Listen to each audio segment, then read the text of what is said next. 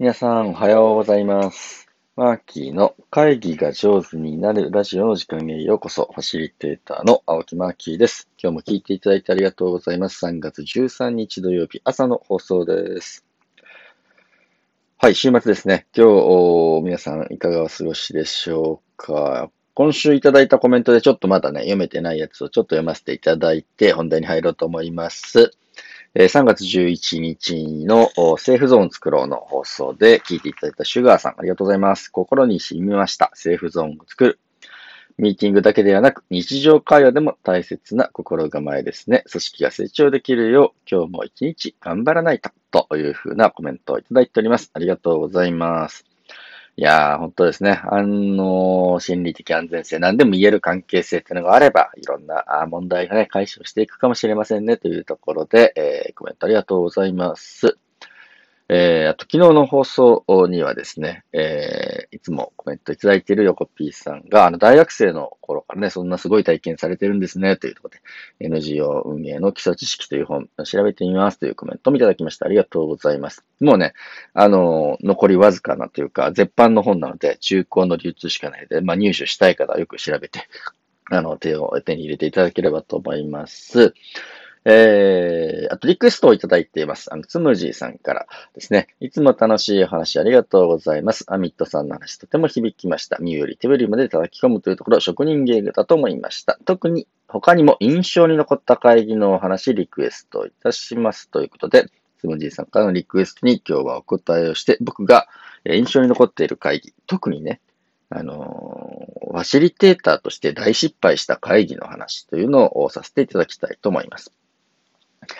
で、僕自身は、えー2003年に青木正幸ファシリテーター事務所というのを立ち上げて18年間ですかね、えー様々な会議の進行役をさせていただくというお仕事をしております。まあ、大きい会社さんからですね、小さい、えー地域のグループや、まあ、家族会議みたいなね、え本当に、あの、ご家庭サイズのお話し合いまで、えお手伝いをするわけなんですけれど、お中でも、大失敗したことってのがね、何回かあって、この失敗はちょっと忘れられないなというね、話を今日はしてみたいと思います。で、えー大失敗したのはですね、これ企業、ある企業のお話です。で、えー若手社長さん。まあ、あの、先代のお父様がお作りになった会社を引き継がれた2代目のね、若社長の、うん、会社で、えーまあ、友達、お知り合い、仕事仲間を通じてですね、こういう若社長さんが、次のお会社のね、次のビジョンを作る会議なんかをしたいから、あ手伝ってくれないかという話で、えー伺いました。行くとですね、本当に若い、まあ僕より若い社長さんで、でもまあ従業員は100人以上いらっしゃいましてですね、えー、親父からまあ継いだ会社を本当により良くしていきたいだと。で、ついてはビジョンをあの明確にしたいというご相談です。はい、よく喜んでやりましょうと。で、どんなビジョンでしょうね？って話を聞いてたら、100年ビジョンだと。ね。えー自分たちが、まあ死んだ後も、孫子の代まで語り継がれるような、あの、良い会社にしていきたいんだと。100年通じるようなビジョンを一緒に考えてもらえませんかと。いうふうにいただきました。ああ、これはすごく大事なことですね。ということで、えー僕も一緒になってですね、そこの中心的な従業員さんたちも巻き込んで、で、全従業員ワークショップみたいなやつをやって、まあ、一応ね、100人規模ぐらいだったらみんな参加できるっていうのはできできるので、もう全従業員に聞きましたと。うちの会社はね、あの100年後どんな風になってったらいいなと思いますか？みたいなやつを、えーみんなでやったんですね。これ結構盛り上がってですね、うわーっと様々な意見が出されて、で、えーこんな風にね、この会社で勤めてきて、会社の基本的な方針に、まあ、口が出せるとかね、意見が言える機会ってなかったんだと、もう感動した社員さんたちが喜んで、むちゃむちゃモチベーションが上がってですね、もう翌朝から頑張って仕事しますみたいな感じで、えーみんなで気持ちのいいビジョンを一つで、うん、作ることができたっていう、まあ、いい仕事のように見えるわけなんですが、えー、おおむねこれでできただろうと、すごいぞというのができた後にですね、若社長はご自宅に帰ってお食事をするわけですね。で、自宅に帰ると誰がいるかというと、えーなんと今も、あの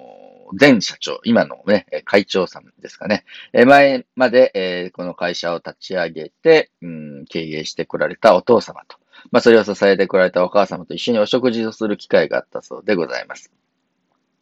で、えー、お父様、もう引退されたというかね、会長にある種退いておられたお父さんが、今日はどうしたんだいって話をしたらですね、今日はね、すごいんだよって言って若社長が話すわけですね。社員のみんなと一緒にね、100年ビジョンを作ったんだ。すごくいいビジョンができたからね。で、これで次の100年僕頑張っていこうと思うみたいな話をね、えー、お父様にしたそうです。すると、その会社はね、裸一貫で、えー、叩き上げで作ってきた、あ元社長、今の会長さんですね、お父様は、バカ者というふうに息子をね、こっぴどくしがったそうです。会社のビジョンというのは、経営者が示すものであって、従業員に聞くものではないと。そんなものを従業員に聞いてね、作ったようなビジョンは、ろくでもないものだ。今すぐそれを破り捨てろ、みたいな感じでね、すごい、あの、全面的なダメ出しを食らってですね、そもそもそういうことを社員に聞いてる時点でおかしいみたいな感じで、ものすごい怒られたそうです。で、若社長は非常に一晩寝れず悩んでですね、えー、翌朝僕たちはね、続きをやろうと思ってみんなで集合してですね、えー、話し合い続きようみたいな感じで、こう、続きの準備をしてたんですけれど、申し訳ないんだけど、この話はちょっとブレーキがかかったので、預からせてほしいみたいな感じで、こう、トーンダウンをしてですね、ねなくなっていくわけです。で、えー、まあ、その、お父様から見たときに、僕というね、ファシリテーターみたいな、けしからんやつが社員の意見なんか聞いてね、うん、ビジョン作って喜んでるのはおかしいということで、まあそんなやつには金を払う必要もないみたいな感じでね、えお支払いまでしてもらえず、えっ、ー、と、話、仕事は途中で終わりですね、えー、さようならをするという残念なお仕事でありました。えー、僕やった仕事自体ですね、えー、その社員の皆さんと100年ビジョンを作るという仕事自体は一生懸命やれたとも思ってるし、それなりにね、良いものができてきたんじゃないかなと思ってたんだけれど、えー、あにあの帰ってきて、家に帰ってきて、何がいけなかったんだろうと思ってね。えー、はじめその、前のね、えー、社長さん、お父様の考えが古いんだというふうにして思って、えー、ワンマン社長だからというふうにしてね、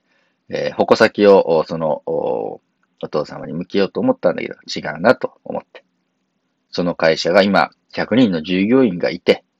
それなりの事業規模があるのは、ひとえにそのお父さんお母さんたちが一生懸命ゼロから作ってきた会社。で、その土台として若社長が今ね、えー、采配を震えているわけなんだけれど。その会社の次の100年どうしようっていう時に僕は一番苦労をした苦労なさってきたそのお父様お母様の声を聞かずに進めてしまったんだな、ということを深く反省をいたしました。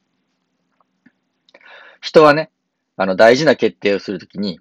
自分の意見を聞いてもらえない。もしくは、あ、こんなこと進んでるよっていうのが耳に入らない。えっ、ー、と、非常に疎外感を感じるものです。そんな大事なことを決めるのに、私が入らせてもらえないって何なんだろうって思うんだね。で、その疎外感を感じたとき人は、時々ね、えー、攻撃をしたり、えー、破壊的なね、動きをしたりするんだろうなと思っていて。あ本当にこの会社のために貢献してきた人、大事な働きをしてきた人の声を聞かずに進めてしまったこの話し合いは、そのプロのファシリテーターとしての僕のミスだなと言って後から若社長に、今、謝ってですね、仕事仲間には申し訳ないと。一番大事な人の声を聞いてなかったんだというふうにして、えー、自分ですごく反省をしたお話です。はい。えー、今日は、あの、リクエストですね。印象に残った会議を聞かせてほしいというつむじさんのリクエストにお答えして、僕がファシリテーターとして大失敗した会議の話というのをさせていただきました。土曜日の朝から暗い話です。すいません。えー、最後まで聞いていただいてありがとうございます。ファシリテーターのマッキーでした。今日はですね、淡路島で2時から4時、ネキっていう喫茶店でですね、僕が作った本をですね、展示即売会するというイベントをやっております。まあ、これ淡路の人聞いてる人ほとんどいないかもしれませんけど、もしラジオ聞いてる方で、えー、今日の午後淡路島に来れるよという方がいたら、あネキという喫茶店をね、探してきていただけると、えー、会うこともできますよ、ということで、皆様良い週末をお過ごしください。ではではまた。